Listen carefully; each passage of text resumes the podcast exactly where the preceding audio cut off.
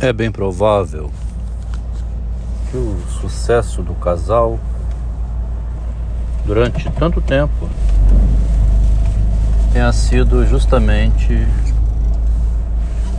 a atitude recolhida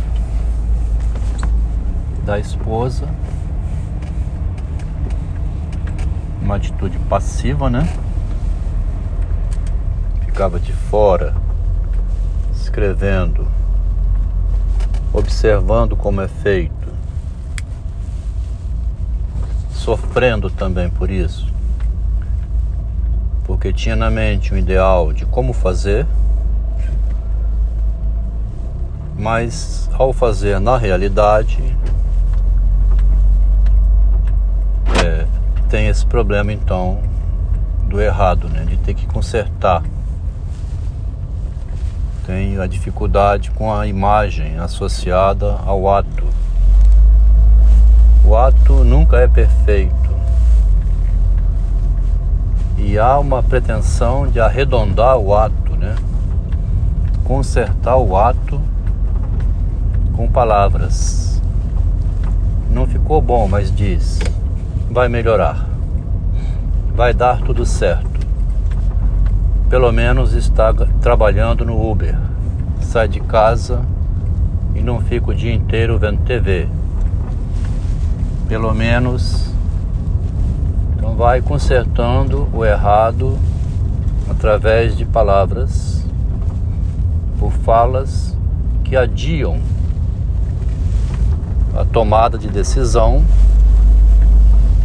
porque interferir com a realidade pode ser um desastre, como passou a ser quando foi interferir com a realidade sem a participação do marido.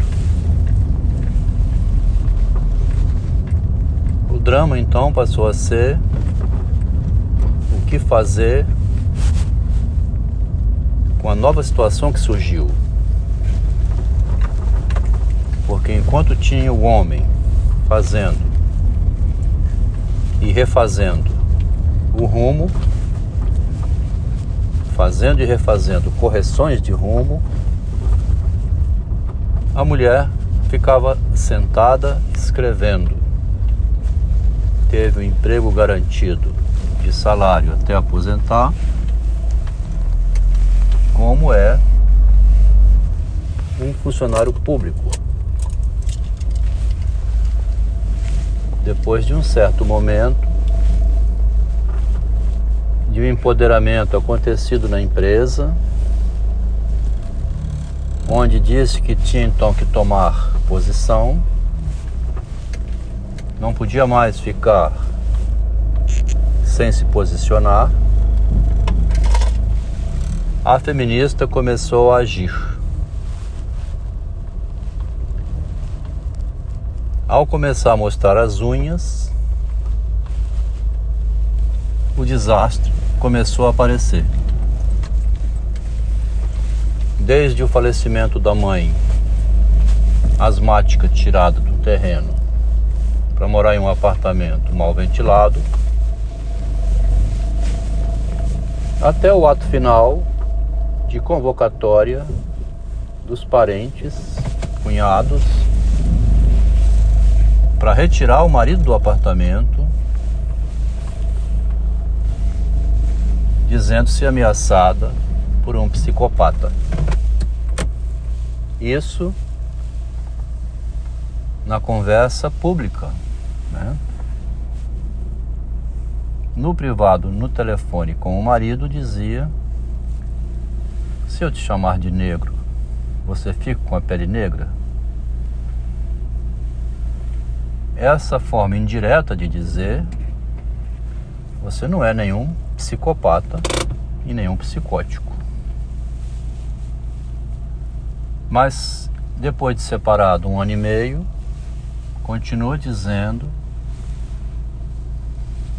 para outras pessoas do relacionamento que o marido afasta do convívio dele com esse comportamento que ele tem as pessoas que o querem bem.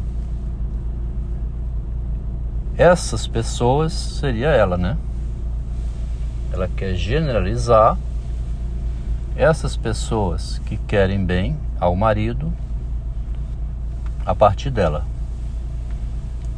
Mais uma vez, um falseamento ideológico de linguagem, porque se ela quisesse bem ao marido, continuaria convivendo com ele ao modo como conviveu durante 30 anos. Porque não havia nenhum problema no casal que foi enriquecendo durante 30 anos. Nos últimos 10 anos, então, que eu vou chamar aqui guinada feminista, né? Aconteceu essa guinada ao empoderamento e foi o desastre. A estratégia que vigorou antes era e que teve muito sucesso era aquela em que ela era escritora, dos seus diários, fazia as considerações dela sobre o mundo, mas não ia lá interferir. Quem realizava as ações práticas ou era o marido, ou era ela em combinação com o marido. Quando o esposo decidiu por sair da Vale do Rio Doce, ela escreveu reflexões sobre isso no caderno observando o marido fazendo mudanças, é, adquirindo negócios desde 95 e se questionando ao ver isso, fazendo suas reflexões literárias no, no, documento privado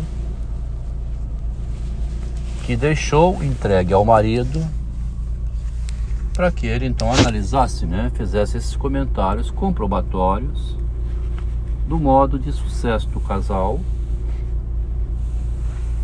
e do modo como passou a ser depois, talvez querendo com isso mostrar através do que o marido vem a publicar, mostrar à sociedade uma questão do feminismo também, né? Ela está sendo involuntariamente ou inconscientemente, ela está sendo responsável por querer mostrar também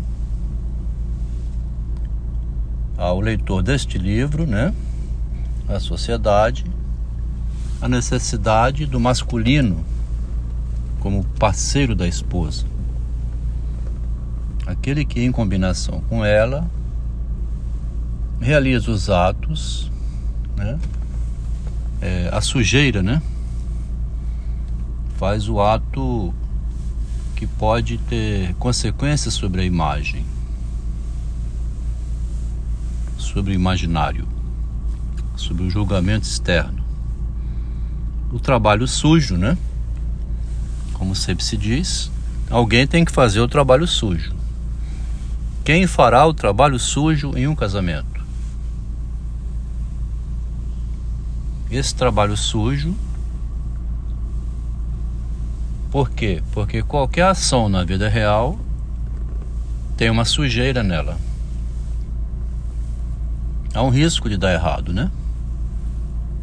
Então precisa ir milimetricamente calculando as posições. É como um empreendedor que compra produtos, né?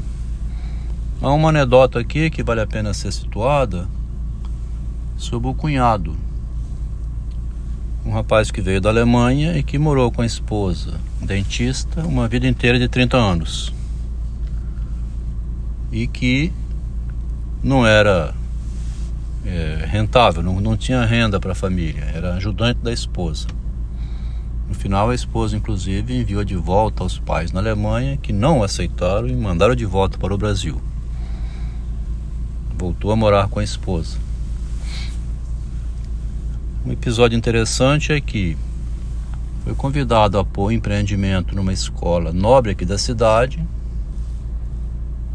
não calculou corretamente, era churrasquinho numa escola nobre, né? Levou 100 espetinhos de frango, de filé mignon, etc. Vendeu 10, perdeu, A vergonha que teve de si mesmo, do ato né, praticado na realidade, foi tão grande que não fez mais nenhuma vez. O trabalho sujo que estou me referindo é esse, né? Você vai lá, faz um experimento, compra tomate para vender na feira. Comprou muito, estragou, o lucro não pagou o prejuízo. Da próxima vez tem que comprar menos, tem que dimensionar o volume de vendas, né? Essa medida entre o imaginado e o real é o que faz um comerciante. Que nós estamos aprendendo com Machado de Assis na literatura é o que fez dele um grande escritor. Ele ia o tempo todo medindo o Rubicon. Né? O conceito de Rubicon entra então associado ao caiporismo, que chama superstição. O azarado é aquele que teve uma oportunidade, não soube ir aproveitando a chance que surgiu. Então a parceria imaginário e real, né, que é mulher e homem, ela pode ser perfeita quando a feminista, né, sabe explorar como mulher aquele homem, explorar e também respeitar na parceria conjugal aquele que vai fazendo esse trabalho no real, enquanto ela vai preservando a imagem. O acabamento da imagem ficou durante 30 anos muito bem feito para a esposa. Ela era perfeita na ideia de dar aquele acabamento, né? Colocar as flores, explicar às pessoas: o Adelmo fez isso, né? o Adelmo fez aquilo. Mesmo em momentos em que brigava, estava nervoso, é porque o Adelmo é isso, fez aquilo com essa intenção durante muitos anos veio sempre reparando, botando alguns reparos, alguns acertos, alguns comentários sobre as atitudes do marido. Assim o casal enriqueceu. Antigos motoqueiros morando em bairro de favela, em casa de madeira, em barraco, durante dois anos no início, terminaram muito bem de vida no final. O que detonou o casamento foi quando a feminista resolveu modificar completamente a estrutura do casal. Aí foi a pique.